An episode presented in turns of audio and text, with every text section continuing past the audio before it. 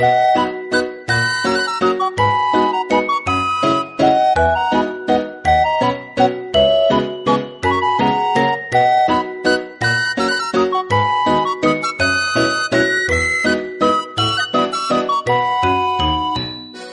回のゲストは、フィッシュリップル株式会社の岸本圭介さんです。よろしくお願いします。よろしくお願いします。岸本さんのホはい。ームページを拝見すると、はい。岸本さんのホームページというかフィッシュリップル株式会社と Google 検索すると、はい。ページが出てくるんですけど、はい。この最近できたばっかりで。あ、これ最近なんですね。鈴木さんが、今3人目ぐらいじゃないですかね、訪問された方。あ、このオフィスに。はい。そっか。えっと、ホームページにあ、ホームページに。出来たてすぎてえ誰にも公表しないんで、そうなんですね。そして一人広告代理店。釣り好きの広告系の人っていうことですけど、はい普段は何をそうですよね。ちょっとじゃあ、まあ自己紹介も兼ねて、はい。今のキーワードやったら本当ね、あの、ハテナマークだと思うんで、まあ、あのまあ、フィッシュリップル株式会社という会社をやっておりまして、この話し方の通り大阪出身で、で今あの、東京の恵比寿に事務所を構えて活動していますと。で、あの、何やってるかと申し上げますと、まあ、二つの顔がありまして、一つは、まあ、一人広告代理店っていうふうに言ってます。あの、まあ、会社は僕一人なんで、まあ、本当毎日寂しさに、こう、苛まれながら、あの、過ごしてるわけなんですけども、まあ、仕事はいろんな人と一緒にやってるんですけども、あの、まあ、何やってるかっていうと、その、まあ、クライアント様のまあマーケティングとか、うん。あとは、まあ、ブランドの戦略っていうのを、まあ、支援したりとか、で、あとは、えーそれに伴って、クリエイティブとか広告とか、まあ、そういうものを作ったりとか、あとはイベント企画とか、まあ、コンテンツを作ったりとか、まあ、要するに、まあ、クライアントと一緒に、えー面白いことをいっぱい作っていると。っていうのが一応、まあ、会社の今、主な事業としてやっていて、で、もう一つの顔としては、まあ、釣りが好きっていうことで、釣りの仕事をしています。まあ、今日の話、これが本題になるかなっていうふうにもちょっとのつもりなんですけどね。本当はまあ、えっと、あの、一人工具大店の顔がまあ裏にあって、うん。で、もう一つはこの釣りの仕事をしてますと。で、あの、釣りの仕事はもっともっと漠然と今はしてるんですけども、まあ、要するに、うーん、まあ、釣りをしたことがない人とか、あとは、釣り久しくやってないなっていう人が、あれ釣りって、まあめっちゃ楽しそうやんとか面白そうやんんで、あとはその、あれ、あ、こうやったらできるんやっていうのを、まあ僕自身伝えたいなっていう、あの気持ちが、まあ前々からありまして、なので、ちょっとまあここだけの秘密みたいな、まあえっと、これ電波使って秘密も何もないんですけども、あの個人的に、うん。えー釣りを教えたりとか、まあそういう仕事もやっています。まあ、えっと、初心者とか久しぶりにやるっていう人を、まあもう一回こう道具の使い方とか、はい。あとは魚の釣り方とか、あとは釣れない時にどうやり過ごすのかみたいなのをね、含めて。気になるところね。あの、教えたりとか、一緒に楽しんだりっていうのをやっていますと。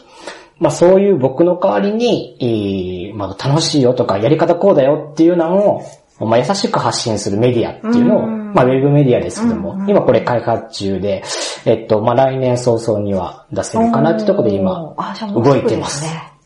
広告系っていうのは釣りとは全く関係ないこともあるんですそうですね。まあ、近いとこもあります。例えば、えっと、アウトドアのメーカーさんとかクライアントさんが、まあ、そこのこう、おまあ、ブランドであったりとか、マーケティングのお手伝いをしてるっていうケースもありますし、まあ、それ以外だと、えっと、音楽業界とか、うんうんうんまあ、音楽業界も、えっと、あの、まあ、釣りと全然関係ないやんって思われがちですけども、うんまあ、僕の中では僕両方とも好きと。まあ、音楽も好きですし、まあ釣りも好きなんで、まあ、結局はこう、えー自分がまあ好きな、えっと、まあ、クライアントとか、業種とか、うんまあ、クライアントさんと今一緒にお仕事をさせていただいているという内容ですね。はい。今の仕事やる前は、広告代理店で働いてそうです。はい。あの、まあ、社員がいっぱいいる、うんうんうん。まあ、広告代理店で、えーっと、働いてまして、はい。と、まあ、そこでのキャリアが、まあ、結構長かったんですけども、と、まあ、去年の、あ、今年か。今年の5月に、まあ、ちょっと一年発起して、えーまあ、自分で、えーまあ、独立して、うんまあ、やったという経緯ですね。独立してこう、好きを仕事にまさにしてる人なのかなっていう感じがするんですけど。そうですね。ねえ、なんかその、好きを仕事にって多分いろんな人がそうしたいであろう姿なのかなと思うんですけど、自分がどうしてそれを実現できたのかなって、どうしてだと感じてますそうですね。あのーまあ好きなものが好きというか、結局、まあすごい自分にわがままになったとこはあるんですけども、まあえっと、好きなものの対象があって、まあ釣りであったりとか、まあ音楽であったりとか、で、まあアウトドアとかもそうですし、まあ他はアパレルとか、えっと、クライアントさんにいるんですけど、まあ服も好きだったりとかするんですけど、まあ結構そういう好きな対象があって、自分が、まあ、広告業界にずっといて、えっと、まあ、それ好きなものを、まあ、どういうふうに、えっと、仕事にするとか、じゃあ世の中にどうやって広めるかとか、まあ、そういういわゆる手段っていうものでの、まあ、得意技っていうか、えっと、まあ、自分が自信のある手段があったので、まあ、その好きなものの対象と手段を組み合わせて、うん。まあ、好きなものを仕事にできるなと。うん。まあ、もちろんこれは理想で、えっと、まあ、独立する前に、まあちょっとこっそり、えっと、新しいクライアント探しとか、うん。まあいろいろした結果、まあ食っていける目処が立ったので、うん。えーまあ独立しようというふうに、まあ決めました。うん。はい先ほどもおっしゃってましたけど、日々一人でこう寂しさに苛まれてっていうことでしたけど。本当ですよ。ね本当ね、うさぎだったらもう死ぬところです。本当に。もう死んでしまう。もう死ぬ、はい。なのでやっぱ社員増やしたいなとか、まあそういうふうになってくるわけですね。はい。ええええええうーん、なるほど。株式会社を設立されて今、独立ってことですけど、個人事業っていうか、その会社設立するか、個人でやっていこうかっていう悩みとかって最初あったんですか？もう迷わず株式会社。もう迷わず株式会社でしたね。まあ自分の名前を中心に売るっていうことであれば、僕の名前自体を売るのであれば、えー個人事業主っていうことでもよかったんですけども、うんなんか僕のこう、思うこととか考えていることとか、えっと、なんか僕をっていうフィルターを通さなくても、えっと、なんか別の形で通す方が、もっとこう表現であったりとあかー、できる仕事っていうのが広げられるんじゃないかっていうことで、まあ、岸本圭介っていう名前の別名を作って、うん。まあ、会社にしたうんうんうんもう一個人格作ったそうですねみたい。な感じですかね。と。ちょっとだから、まあ、二重人格にしたかったっていうのはありますかね。うんうんっていうのと、あとは、まずせっかく自分から生み出した、うん。まあ、会社であったりとか、まあ、そういう組織であるんであれば、まあ、もっと大きな規模にしたいなとか、うん。まあ、みんなのこう、にもっと知れ渡る、と何か名前とか、うんブランドに残したいなっていうのもあったので、やっぱ大きくするっていう意味で言うと、まあ、株式会社の方がいいのかなっていうことで、まあ株式会社にしました。なるほど。釣りのお話を伺っていきたいなと思うんですけど、はい釣りを始めたきっかけって何だったんですか？まあ私の父親が釣り具メーカーに勤務しておりまして、まあしかも結構大手の。うんうんうん。ですので、まあ要するに私のちっちゃい時から、まあ英才教育を受けていたと。うんまあ本当に釣り始めたのとか5歳とか、そそれぐらいに本当にちっちゃい時に竿をこうギュッと握ってる写真が出てきたりとかしてるんで、そうなんですね。何も分からずとりあえず竿を握って父親に釣らせてもらったとこが多分スタートだったと思うんですよねうん。なかなかこうされる方いないと思いますけども、その、鮎釣りっていう、鮎っていう、まあ、高級魚、川に置いてる高級魚がいるんですけども、まあ、あれを釣る大会がまあありまして、まあ、結構あの、そこに参加される方って、もうベテランの釣り師いっぱいなんですよね。えっと、まあ、平均すると40代とか50代とか60代とか、方がまあたくさん、あの、競い合ってる大会の中で、まあ、少年の部みたいなのがあってあ、えーそれ二人しか出てなかったんですよね。そうなんですね。そうなんですよ。へーまあ、優勝か準優勝かみたいな。あ、なるほど。まあ毎年どっちかみたいなね。なるほど。まあそういうのに、えっと、出た記憶っていうのはまあありますね。なんでしょう。いや、その頃からこう、なんか小さい頃からやると、なんか嫌いになっちゃったりとか、なんかピアノとかお稽古事もそうですけど、あありますよねやらされて嫌いになったみたいなはい話聞きますけど、やっぱ好きでしたか？そういう感情は。いや、途中、うん好きじゃない頃、というか、まあもっと好きなものが他に見つかって、離れた期間っていうのは確かにありました。えー、まあ高校生の時から、えーっと、その時にこう、スノーボードみたいな冬の遊びを覚えてちょっとしばらくなんかおしゃれでかっこいいイメージがあるから、ちょっとスノーボードに浮気したっていうのが結構長くて、あとはまあ大学生に入ると、えー、わざわざ釣りに行かなくても、まあそこで大学で知り合った友達とかと、まあ、いろんな街遊びに行ったりとかもするわけじゃないですか。で、飲みに行ったりとか。で、まあそういう時間も結構あったりとかすると、まあ、週末に釣りに行くっていうことは結構離れてしまって、そうですね、およそ、まあ8年ぐらい釣りをちゃんとやってなかった頃があって、長いですね、意外と。そうなんですよ。あの、まあ、父親はその間もずっとね、釣りしたりしてるんですけども、まあなんかこう自分の中で、なんか一番の趣味っていうところにならなかった期間みたいなのがあったんで、っていうので言うと、もう一回またあの、社会人になって、えっ、と、お金をいただくようになってから、えーまあ、自分で道具を買ったりとか、で、改めて久しぶりに父親に連れてもらったりとかして、あー。もう一回あやっぱ面白いなっていう、えっと、復活の、はい。こう、機会みたいなのがあって、あで、そうしていくうちにまた、まあ、自分がこう初心者に戻ったんですよあね。でで、初心者視点からのもう一回面白いなっていうのが分かったんで、まあなんかこれを、おっと、誰かに伝えれないかなっていうのがあったので、えーまあそのもう一回初心者に戻ったっていうのが、まあ今こうやって釣りの仕事をしようと思っている、まあ、結構なまあ要素っていうかう、ん理由にもなってるかなって思います。その、もう一回やろうと思ったというか、楽しいじゃん釣りって思ったのは、そのお父さんに連れて行ってもらった時の、それの、そうですね。それは何釣りが楽しかったんですか？あゆ釣りです。ああ、あの原点っていう感じですね、あゆ釣り。ええまあその小さい頃に経験したあゆ釣りと同じもちろんです。やり方、方法一緒で。まあ、あゆ釣りって、まあ、コツをつかめば、まあ、釣れるんですよね。うんで、えっと、やっぱりこう、魚が釣れるっていうことを覚えると、まあ、楽しいなと。で、えっと、やっぱ釣りの楽しさ、ちょっとこの後も語る機会あると思うんですけども、はいはいえ釣りの楽しーさ。魚って今動くから、うんえーまあ命を感じたりとか、うんで、まあすごい景色のいいところでやってね、自然をこうダイナミックに感じたりとか、まあすごいこうフィジカルな、うんえー魅力のある、うーまあ、趣味でっていうのを、まあ改めてなんか、あ、こういう理由やから面白いなっていうのを、まあ大人になったからこそ、おまあ言葉にして解釈して、えっと、まあ理解できるっていうような趣味に落とし込めたので、もう改めてあ釣り面白いなって思ったところになるかなって。釣りの道具も今ここに、カラカラと、重りがついてるんですよね、これ。その魚によってその道具が違ったりとか、は例えば海も川でもまた違ったり、長さとか、はいそれこそ釣りと素材だのなんだろう、こういろいろ違いがあるんですよね、きっと。そうですね。今あの、持っていただいているのは、こうルアーってうんうん。言われるやつで、まあ、要するに人形、疑似餌。うん。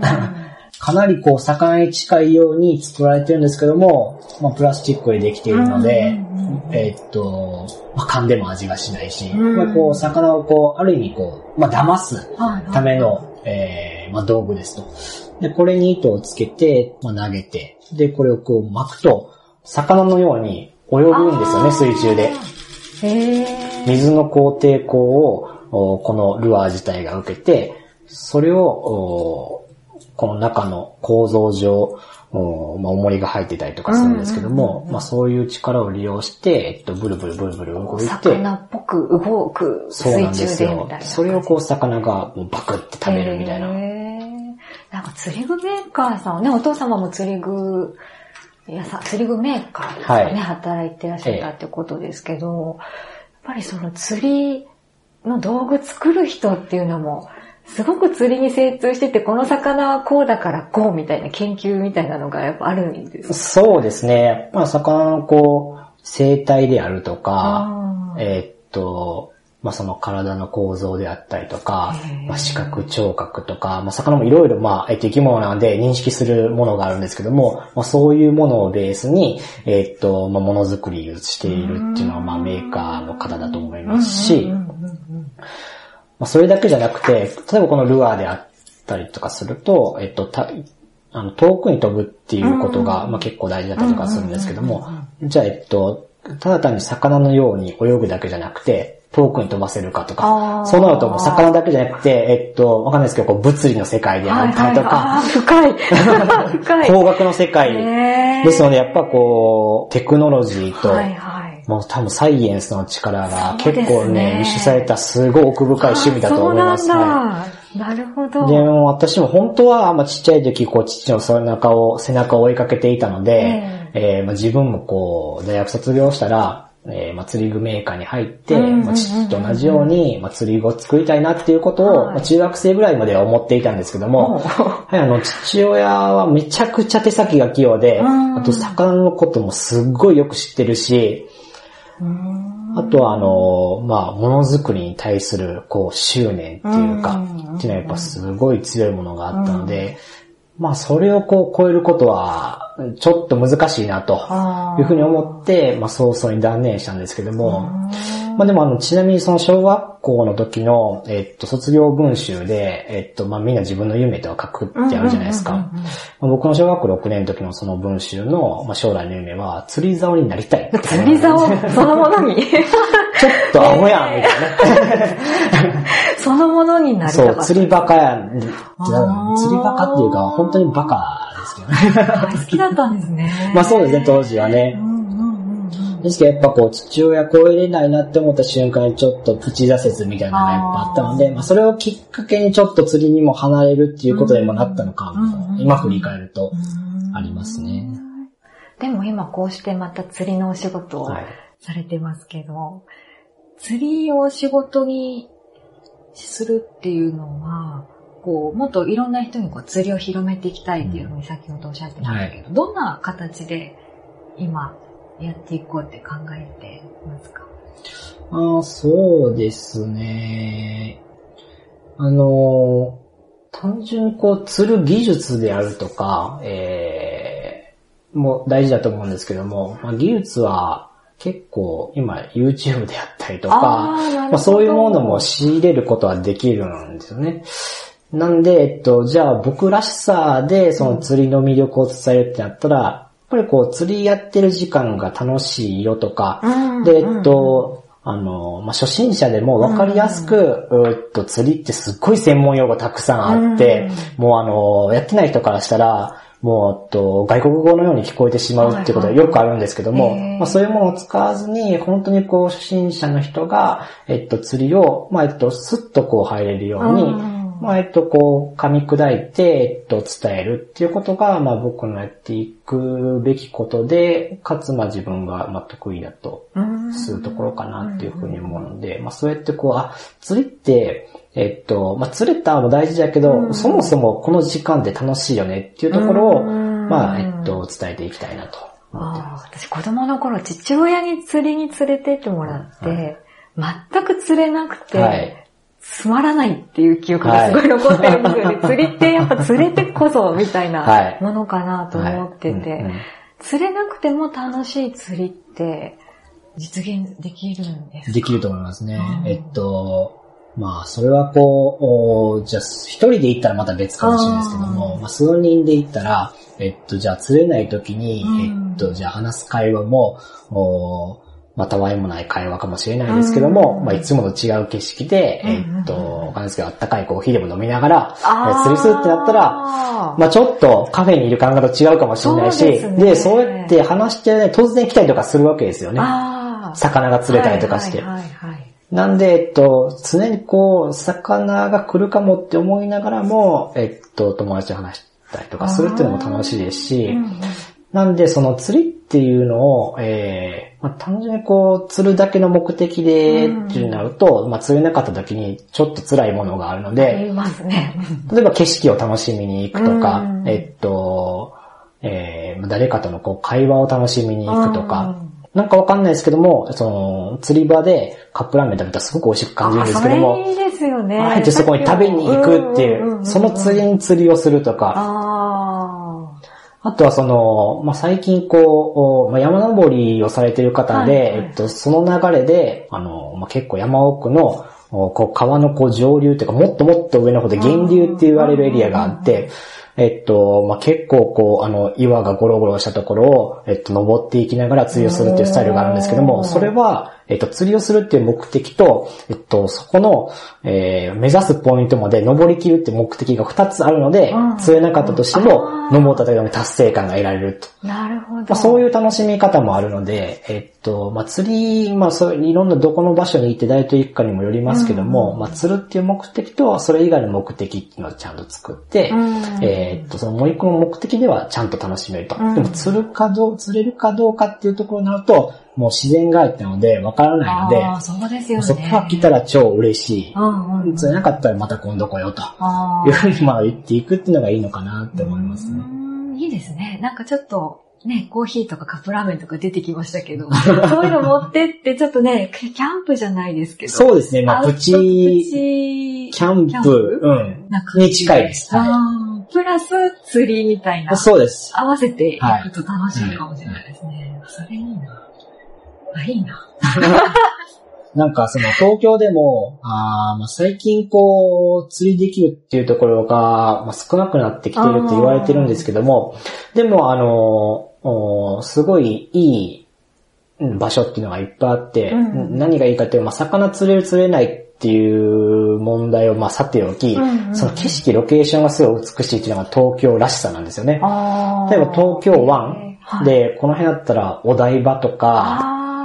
ど。あとは、えー、羽田空港の近くとか、か？魚が、まあ、いるんですよ。まあ、その時々によっていたりいなかったりするんですけども、まあ、よくいるっていうエリアがあったりとかして、そういうとこ行くと、えー、っと、まあ、ちょっと夜、夕方から夜になると、東京のその夜景を海側から見れるっていうのに立ち会えるんですよね。で、えっと、遠目には東京タワーが見えて、なんかあそこにはレインボーブリッジがある。はい、で、あそこには、なんか目がいい人は、えー、スカイツリーも見えるみたいなね。あの辺は六本木かなみたいなのを、こう海から眺めるっていうのは、すごい綺麗なんで、まあ釣れなくてもその景色を楽しむっていう良さがあってと。まあ、こういうところでね、デートフィッシングとかいいのになって思いながら一人で釣りするっていうことが多いです。それでもいいですよね。はい。で、そういうのは釣れなくてもインスタ映えするので、あまあ、最近流行りのインスタ映えするので、えっと、そうすると、まあ、釣れなかったけどいい思い出になったりとかするんですよね。っていう、その釣りのこう魅力みたいなのもあります。はい、もっと、こう、クロートというか、はい、すっごい釣り好きな人は、もっと別のそんなオプションつけなくても楽しいみたいになっていく境地が。まあありますね。はい。と、狙っている魚がいて、うん、えっ、と、じゃあ自分のこういう、こういう風に考えてやったやり方で釣れたと。そうすると、こう、もっとたくさん釣りたくなると、うんうん、いや、たくさん釣るためには、じゃあ、例えばいつ行けばいいのか、どういう道具を揃えればいいのかっていう、どんどんどんどんこう、深みにはまっていく。深みにはまっていくという言い方良くないですけども、どんどんこう、極めていくっていうね。そういう方はやっぱたくさんいらっしゃって、結構今釣りを本格的にされている方のほとんどがもうすでにこう釣り歴のとても長い人で構成されているっていうふうに言われているので、まあ、えっと、釣り場に行くと、やはりそういうベテランの方、たくさんいらっしゃるので、まあ、えっと、ね、初心者というか、あまりこう、経験があまりない方が行くと、まあそういう方とは少しね、距離を空けてやるとか、あんまりこう迷惑をかけないようにした方がいいかなっていうのはありますね。暗黙のルールというか、まあそうですね。ありそうですね。絡まっちゃったとか、そうそうそうそうそう。ああ、なるほど。でもそういう人ってきっとなんかその分析だったりとか、自然相手でちょっとわからない部分とかに自分の、なんて言うんでしょう、いろんな研究を、はいなんだろう、成果を出せた時の快感みたいな。そうですね。いいんですかね、はい。結構釣りやる人、釣りハマる人っていうのは、うん、なんかやっぱ戦略家の人が多いなっていう印象はあります。ああ、なるほど。はい、戦略家。なるほどね。まあそこに魚がいるかもしれないっていう過程が、仮説があって、で、えっと、今の時期だったら、これぐらいの深さの、はい、あそこに何かこう、障害物、テトラポットが眠ってているらしいと。うんうん、その横についてるかもしれないから、その横に、例えばこういうルアーを通してみようとか、っていうのを考えるんですけど、そこで、まあ、釣れなかったら、まあ、いないわけじゃないですか。うんうんうんうん、そうすると、まあ、本当にいないのか、それともルアーの色が間違えていたのかとか、また自分で、えっと、もう一回こう、釣れない原因を探って、じゃあそれをこう、どうやれば釣れるのかっていうね解決策をこう見出すっていう、うんうんまあそれの、お連続だと思うんですよね。うんなんで結構そういうふうに一日中考えてるので、釣れない時って暇でしょって言われることが多いんですけど、うんうんうんとても頭の中忙しくしてるわけです。なるほど。いろいろ考えて、次の策とかあ、そうです。考えてるんですね。へーまあでもあの、まあそれも結構スタイルなので、あえて、えっと何も考えずに、うんうんうんえっと、まあ魚が、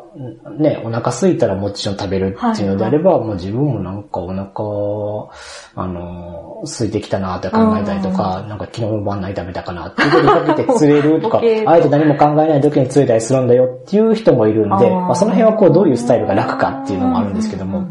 なんとなくですけど、やっぱり、やっぱり、えー何かいろいろ考えてう、ん。策を練って、うん。それをこうひたすら、ああでもない、こうでもないっていう風にやりながら、釣りをするっていう人の方がやっぱ多いなっていう印象はあります。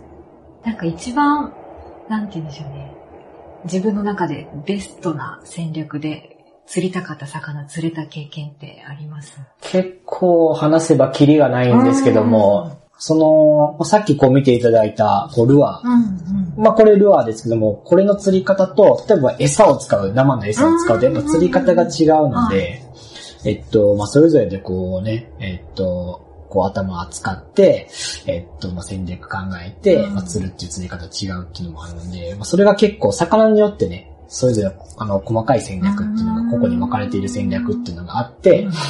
まあそれぞれこう何か魚が釣れた時は何かしら自分で考えて釣ってることの方が多いので、うん。だとするともうたくさんありますね。はい。たくさんありすぎて、そうですね。は語り始めたら止まらない感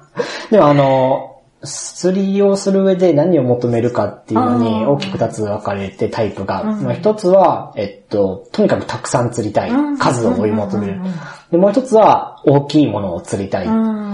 よくね、芸能人でも、あの、マグロ釣りに行ったりとかされる方もいますけども、えっと、あえてこう、どんどんどんどん大きいものを釣っていきたいっていう思考の方も、まあいらっしゃったりとかして、僕どっちかというと数を釣りたいんですよね。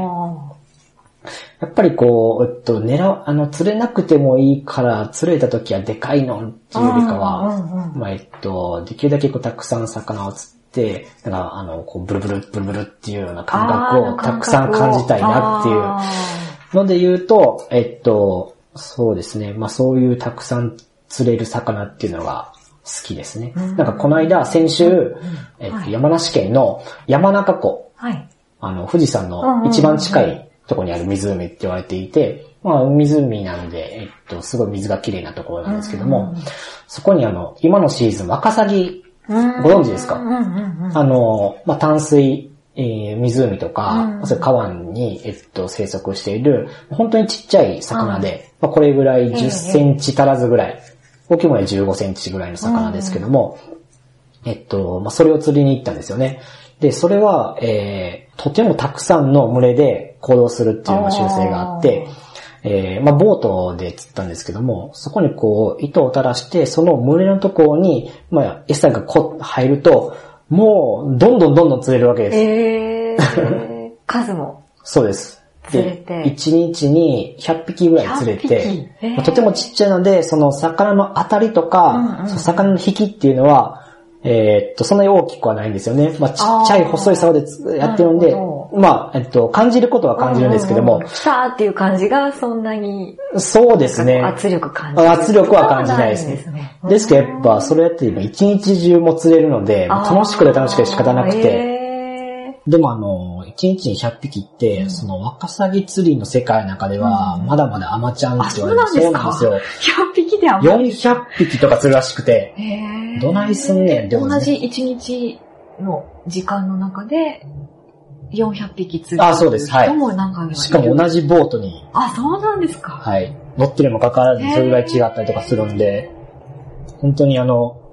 技術が。うんうんうん。、で結構大きく明暗が分かれる。深いですね。深いですね。同じボートで同じ多分道具も一緒なんですか？まあ、ほとんど一緒ですね。で、使う餌もうん。もうほとんど一緒なので、なので、その、お餌を落とした時に、ん。えっと、ワカサギってすごいこう口がちっちゃいので、うんえっうんうんとうん、えーまあ当たりもすごくちっちゃかったりとかするんですねあ。で、その餌を食べている時間っていうか、をもう短かったりとかするので、うんその瞬間を見逃したか見逃していないかぐらいの違いとか。ああ、そう、見の見逃すって言ったって、水の中にそれ入ってるわけですよね、餌とかそうです、そうです。を手、手の感触だったりとかで、そうです。わかるんですね、そういう人って。あとは、あのーそうですね。竿の先を見れば、うんえっと、魚が来てるかどうかっていうのもわかる釣りでして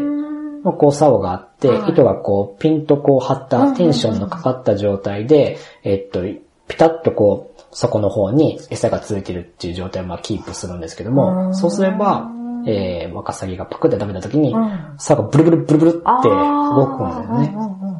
でもあの、しっかり食べるワカサギだったら、ブルブルブルブルって、はっきりしたわか、うんあの、動きになるんですけども、竿が。えー、まあちっちゃいワカサギとか、そんなにこう、おとお腹の空いてないワカサギってなると、うんうんうんその、ちびってこう、つまむぐらいとかっていう感覚もあるんですよね。でもそれも、えっと、竿はピクって一回は動くので、まあ多分その瞬間を逃さないみたいな。ですね。すごい。もう本当すごい世界ですね。ですね。繊細な。いや、本当に繊細ですワカサギって今の季節なんですか？そうですね。今の季節がシーズンって言われていて、で、えっと、大体まあ秋11月ぐらいから、に来その2月3月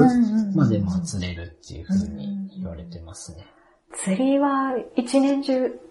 四季問わず楽しめるものです。か楽しめますね。うん。えっと、まあ冬は、えっと、まあ寒いので、なかなかこう行きたがるっていう方は、まあ、しばらく多くはないんですけ寒いのを待ってなきゃいけない。そうなんですよ。うん。ですけど、えっと、まあ冬だったらそのワカサギ釣りも、まあボートの、しかも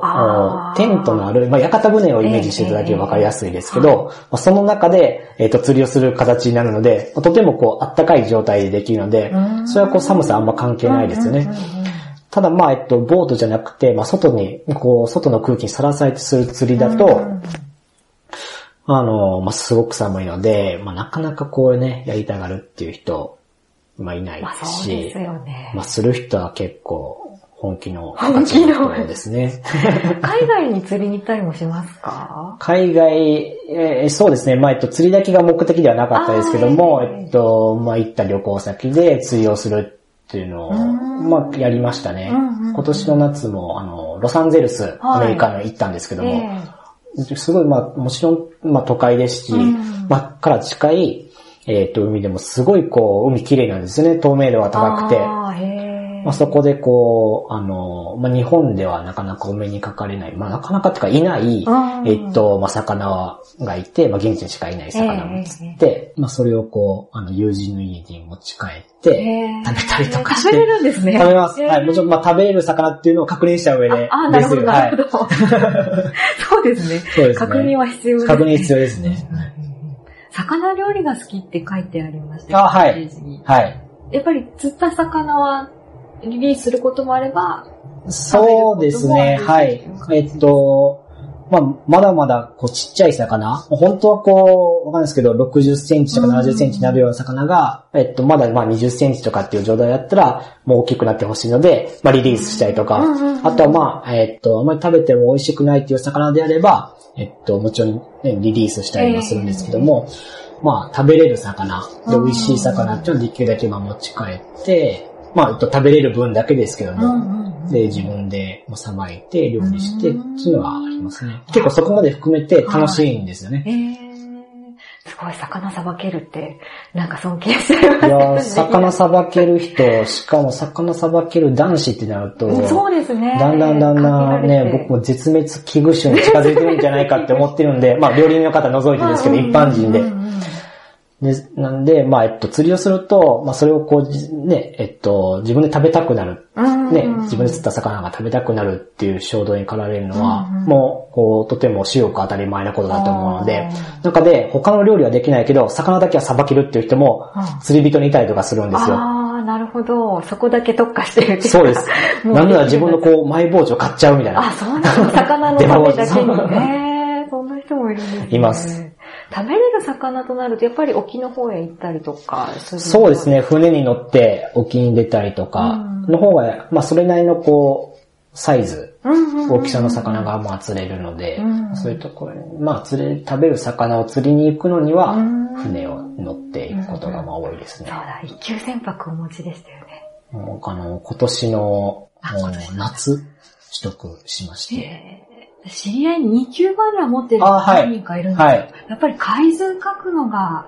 そうですね。難関で諦めたっていう人が結構いるんですけども、難しいんですね、海図って。そうですね。で、僕、たまたま大学の時に、えっと、海図に一回触れたことがあって、ええ。大学の授業で。えええええまあ、その時に海図のこう書き方を、なんかマスターしたというよりかは、なんか海図書ける男ってかっこいいなみたいえな。ああ、まあそうですよね。そうですね。だからその時のモチベーションをもう一回こう、呼び起こして、はい。えーやりました。へえそれで免許を取って、どこか遠くまで行ってみたりしたんですか？いや、まだしてなくて、えっと、パリと、まあ、遠くに行くってなると、やはり、まあ、いざ、今はもう遠くに行こうと思えば行けるんですけども、うんうんうんやっぱ怖いなっていうところは正直ありますよね。やっぱ最初はこう誰かに連れてもらったりとか、ね、えっと、まあ、僕だったら、まあ、釣りするために船を借りてっていうのもまあ多分したいんですけど、その時もじゃあどこに魚がいるのかっていうのも、うん。あんまりこう、知識がないので、で、そういうのはやっぱりこう、プロの、ええ。えっと、ガイドさんって言われる方がいて、うんまあ、船でこう、えっと、そういう魚のいる場所までうん。連れてってくれるっていうのを、まあ、えっと、なりわいにされている、まあ、そういうサービスがあるんですけども、まあ、そういうところに連れてってもらったりとかして、あ、こういうところで釣れるんだな、とか、で、こういうところまで来たらなんとかまあ自分でも帰れるなっていうところまでをちゃんとこう、まあ、学んでから、うん。まあ、やった方がいいかなって、やっぱ海も突然天気変わったりとか、潮の流れが変わったりとかして、うんやっぱ結構危険が伴うので、うんうんうんまあね、免許取得して、うすぐにこうボートでビューンって遠くに行きたいという人もすごいたくさんいると思うんですけども、はい。まあえっと、結構要注意した方がいいんじゃないかなっていうのは思います。うーんですよね。自然相手ですからね。そうですね。はい。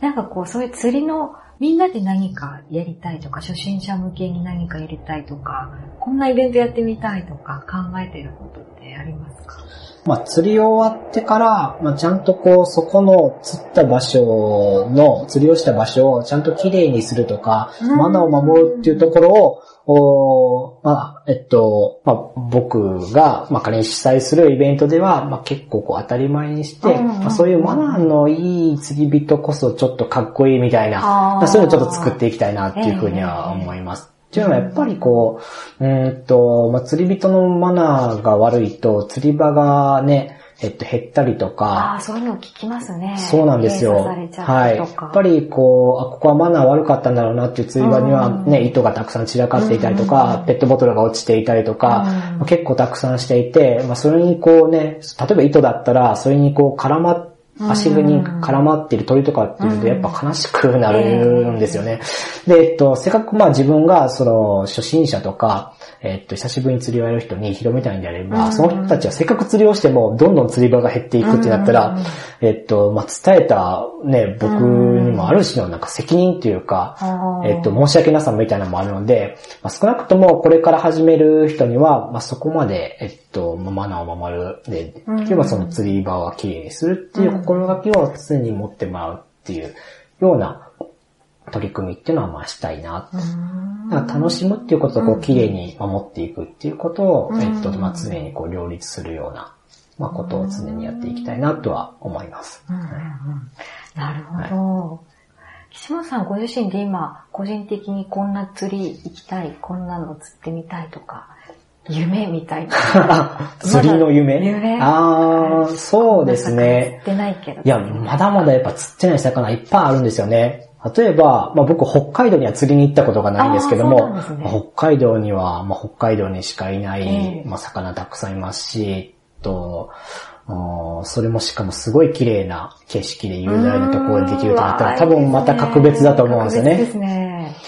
なのでそういうとこ行きたいですし、ね、えっと、まだまだ大きい魚もやっぱ釣っうん。た経験ってまだまだ少ないので、えっと、まあ、例えばまあ船に乗って遠くに行って、うんじゃあ大きい、今の季節だったらわかんないですけど、ブリとか、うんヒラマサとか、まあ似たような魚であるんですけどあも、ーまあそういうものが釣りたいな。ちなみにその魚は、この秋に釣りに行って、まあそこそこのサイズのが釣れたんですけども、ええまあそれでも結構な引きで、すっごい楽しかったんですよね。へですけど結構あの、一日中この重い、重りの塊みたいなルアーを、一日こう竿で振りながら魚を呼び寄せるって釣りなんで、もうね、体の全身が痛くなるっていう釣りなんですけど、まあでもなんか男らしくてなんか、あのーすごい楽しかったですね。やっぱり大きい魚釣るには大きい道具が必要になってくそうですねこと。ですね。大きくて、すごく丈夫うんな道具がまあ必要になりますね。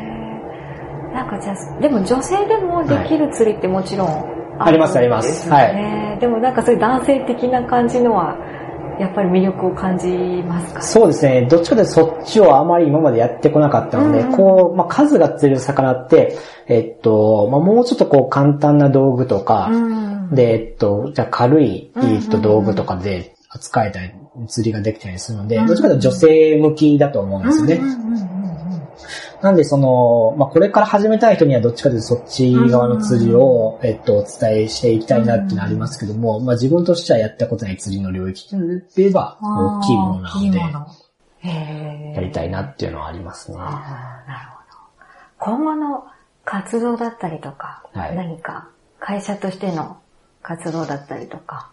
計画しているものがありますか？ああ、そうですね。まあ、会社としては、あの、一人広告代理店の顔があると、あの、冒頭で申し上げましたけども、まあ、えっと、まあ、結構、例えばまあ、これをこう、聞いてくださっている、うんうん方で、あ、面白いなって思ってくださる方がいらっしゃれば、なんかそういう方ところの縁を大事にして、うんえっと、おまあ、新しいね、えっと、まあ、コミュニケーションを外に発信していくような、まあ、コミュニケーションを、おまあ、一緒にやっていきたいなっていう。うん今はまだ、えっと、ご一緒している、うんと、まあ、クライアント様であったりとか、ん。っていうのは、えっと、もちろん今も最高のクライアントに囲まれて仕事をしてるんですけど、うんまあ、もっともっとたくさんやりたいなっていう、あのーまあ、欲はありますね。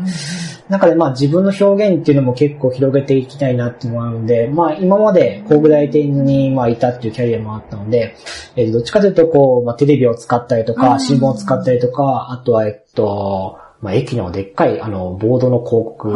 とかっていうのをお使うことがあって、まああとはまあウェブの広告も扱ったんですけども、まあ、もっとこう、おっと、まあ、違う可能性で表現できないかなっていうう、んその表現の、まあ、こう、出していく場所の、こう、おーっと、すおまあ、可能性っていうのをどんどん広げていきたいな、みたいな。っていうのもあります。場所の可能性ですか。例えば、どんな？でしょう。なんか私もテレビとか CM それこそ、はい。駅で見かける広告とか、そういうものでしか広告っていうものをなんか感じてないなと思ったんですけどなんかそうじゃないものをそうですねいきたい。その、もう何が広告になるかわかんない時代だなっていうふうに思っていて、えっと、なんかお金をかけていいものを作っ例えばじゃあみんなが通る渋谷のど真ん中に広告を出したとしても、うん。世の中的にはそれがつまらなかったら、えっと、うん。誰も見てくれないので、それは広告じゃないっていうふうに思うんですよね。例えば、まあ、クライアントのロゴとかメッセージが入った、ううんーん、何か、まあ、もの例えばわかんないですけど、えっと、ロゴの入ったパソコンがあったりとか、うんまあそのロゴの入った携帯電話があったりとかして、うんそれがとてもフォトジェニックなものであれば、うんみんなそれを使って SNS でシェアするじゃないですか。うんうんうんで、それは広告になるっていうふうに思うんですよね。なるほど。なので、えっと、やっていきたいのは後者。うんうん、なので、やっぱりみんながいいないいなって思ってくれるっていうものを、まあ、愚直にこう探ってうん、えっ、と、まあ、研究しながら、まあ、そういうものっていう、なんかみんなが思わず誰かに広めたくなるようなものっていうのを、まあ、大事にした表現をしていきたいなっていう。うん。なので、えっと、もう、まあ、場所って言いましたけども、うん。出す場所はもう、あえて、あえてというか全然こだわってはいなくて、うん。それよりも、まあ、みんながこう、おっと誰かに言いたくなるような、えっと、ネタっていうのを、まあ、たくさん作っていくというものを、まあ、大事にしたいなと思ってます。すごい。なんか、いいですね、それ。なるほどって感じがしました。いや、これを、もうその、前職の工具大店ええの諸先輩方もし聞いてたら、お前ほんま何を生意気なことをっていうふうにねおっしゃるかもしれないですけども、うんまあ今ね、独立してるので、もう好き勝手言わせてくださいっていうことで。まあでも、えっと、でも、その、誰かがそのそのものをシェアしたくなるっていうものを作るってことは、まあ自分が、えっと、そのものに対して、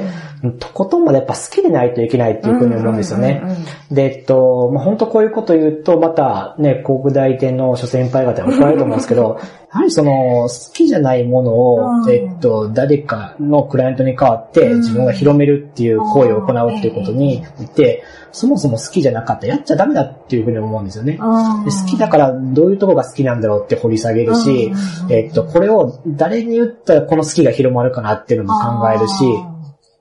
それをその既存のこう出し先、はい、まあテレビであったりとか、わ、うん、かんないですけど、こうウェブ広告とかであったりとか、うん、まあ、その出し先ありきでやるんじゃなくて、うん、それが誰にどういう形で伝われば、えっと、いいなって思ってくれるのかっていうのであれば、出し先の選択肢っていうのはなくて、まあ、自分でこう考えていくと。でもそれはなぜかって言ったら、まあ、そもそもそのものが、えっと、好きなので、まあ、それをこう誰かに好きって思わせたいってなったら、それは多分わかんないですけど、恋愛もきっとそうだと思うので、まあ、自分が相手のことを好きって時に、まあ、自分が相手にどう思われるかっていうのを愚直にまで考えると思うんですけども、まあ、それをこう、ものであったりとか、まあ、サービスにどこまでこう、注げるかと。いうのがまあ大事で、まあ、自分もまあ、独立したからこそ、まあ、そういう愛情をちゃんとこう注げる、うんと、クライアントサービスっていうのに、まあ、ちゃんとコミットして、えっと、やっていきたいなっていうのはあります。ああ、なんかそういう意味もあって独立を考えたっていうところも、ね、そうですね。えっと、まあ、一人で広告代理店をやるっていうのを決めたのは、もう本当そこにつきます。好きを追求したいそうです。で、えっと、まあ、好きだから必死になって、うん、えっと、世の中に、いいやんいいやん、ほらほらっていうこともできますし、あとはそれをこう、まあ、自分が好きっていうものを、相手も好きうん、まあ自分の知らない人がわかんないですけど、こう好きとか共感してくれるっていうことは、まあ、えっと、僕の中ではこうすごい嬉しいことなので、まあ、えっと、嬉しいってことはこう、それに対して仕事として取り組めるこう、モチベーションっていうのが、まあ、発揮やるっていうことなので、なん。で、まあ僕は、まあそういう好きを、まあ誰かに広めて、同じようにこう共感してくれるっていう人を、えっと、たくさん作るっていうところを、おまあ、こう、一人広告代理店の一番大事な、基本コンセプトみたいな、っていうふうに今考えてますけどね。はい。素敵だな、それ。っていうような内容を、まあ、弊社のホームページにも、ちょっと臭い感じで書かせていただいて、はい。あのー、もしここのリスナーの方でご興味あれば、覗いていただけたら嬉しいなというふうに思います。はい。はい。リンク貼っときます。最後にですね、リスナーの方へメッセージをお願いしたいんですけども。はい、えー、あの、くだらない話だったかもしれないですけど、えっと、聞いていただいてありがとうございました。えっと、もし、えっ、と、今聞いてくださっている方で、えっ、と、まあ、なんか面白いなって思って、ね、僕のこと面白いなって思ってくれてすごい嬉しいですし、うん、あとまあ僕の場合はまあ好きなものにこだわって、それを、おっと自分が自信ある手段で、うん、えっと、やっていくってまあ決めたので、えっと、まあそういうのに共感したりとか、あと、あ、自分も好きなものがあって、あ、得意な手段あるわっていう人は、うん、ぜひ、ね、えっと、それをこう実現するとか、やってみるって、チャレンジしてみるっていうことを、なんか、まあ僕も同じような気持ちなので、おすすめしたいなっていう。で、もし、えっと、この、おっと、まあ番組、この回を聞いて、ああ、なんか実はあれからやったんですみたいな方がいらっしゃったら、なんかね、あの、声かけてくださったらすごい嬉しいですし、すね、はい。で、あとはまあ、えっと、釣りってすごい楽しいので、はい、えっと、まあなんかやったことないけど、ちょっとやってみたいとか、で、えっと、昔やったけど、確かになんか改めて聞いてみると楽しそうっていうふうに、まあ、思ってくださったリスナーの方は、まあぜひ、あの、また弊社のホームページに、あの、コンタクトいただければ、釣りやってみたいですっていうふうな一言であれば、すごい僕もキュンとくるんで、もしかしたら一緒に釣りに行けることにもなるかもしれない。はい。もちろんです。わあ、楽しい。はい。かなりマニアックな視点でも、教えてもらえるし、初心者目線でもそうですね、はい。ありとあらゆるもう両方からも、はい。感じですね。もう、はい。ああ、いいですね。はい。うん、まあ、僕もその間じゃあよく、まあ、教えてる間に釣りできなくなるの辛くないですかって聞かれるんですけども、いやいや、それはそれで楽しくて、それはやっぱさっきのまあ、会社の、なんか大事にしてることとかが一緒で、まあ、自分が好きやっていうものを、はいまあ、隣で、あなんか楽しいなってニコニコってしてる様子を見るうと、んまあ、それで僕も嬉しいので、ええまあ、それと釣りを教えているって時も全く一緒です。なるほど。じゃあ、釣りに興味持った方はぜひ、ぜひ橋、本さんに連絡を。そうですね、いただければ。東京にご在住の方であれば、うんうんうん。ね、あの、ご一緒できるかもしれない。かもしれないですね。かもしれないんで、はい。いや、今日どうもありがとうございました。ありがとうございまし。た。楽しみだな楽しかったですまた呼んでくださいあありがとう。そう、あの別にこの番組何回出ていただいてあも、、いいんですえね。え、私がやってるのでって感じですけど、全然何も決めてないというか、は打ち合わせもなんとなくしたようでしてないような感じで 話してますし、はいなんかこんなイベント考えたんだよねみたいな時にまた出ていただいたりとかあはい何回でもどうぞ。何でも準レギュラーにならないかなあ、でもいいですね。な、何にでも使ってください。あの、またあいつ来たみたいなね。みたいな。また釣りの話みたいな。釣りのおじさん来たわ。釣りのおじん。さん来たみたいな。ぜひ、でもぜひそうなってもらいたいいですね。えいえ、こちらこそ、また、はい。イベントやら釣り企画しましたとか、そうですね今この釣りですみたいなのがあったら、今、東京湾には何々が来ています来みたいな。てますみたいなのをね、ぜひ配信してください。そうですね、はい。っていうか、岸本さんが番組を作って配信してくれても、ああ、やりたいですね。ね釣り番組やりたいですね。釣り番組になるのか、なんか、ただただ釣り行きたいなっていうことを延々と語る番組なのかわかんないですけど、もう行ったらええやんけみたいなね。釣りへの愛をね。釣りでないひたすら語るのか、ちょっとどういうのはね、わかんないですけども。はい。まあでもね、あの、僕もこれを見習って、うんうんうん。見なんか習って。ね、うんあの、自らこう発信できるみたいなことはしていきたいなっていうふうには思います。はい、楽しみにしてます。はいどうもありがとうございました。ありがとうございました。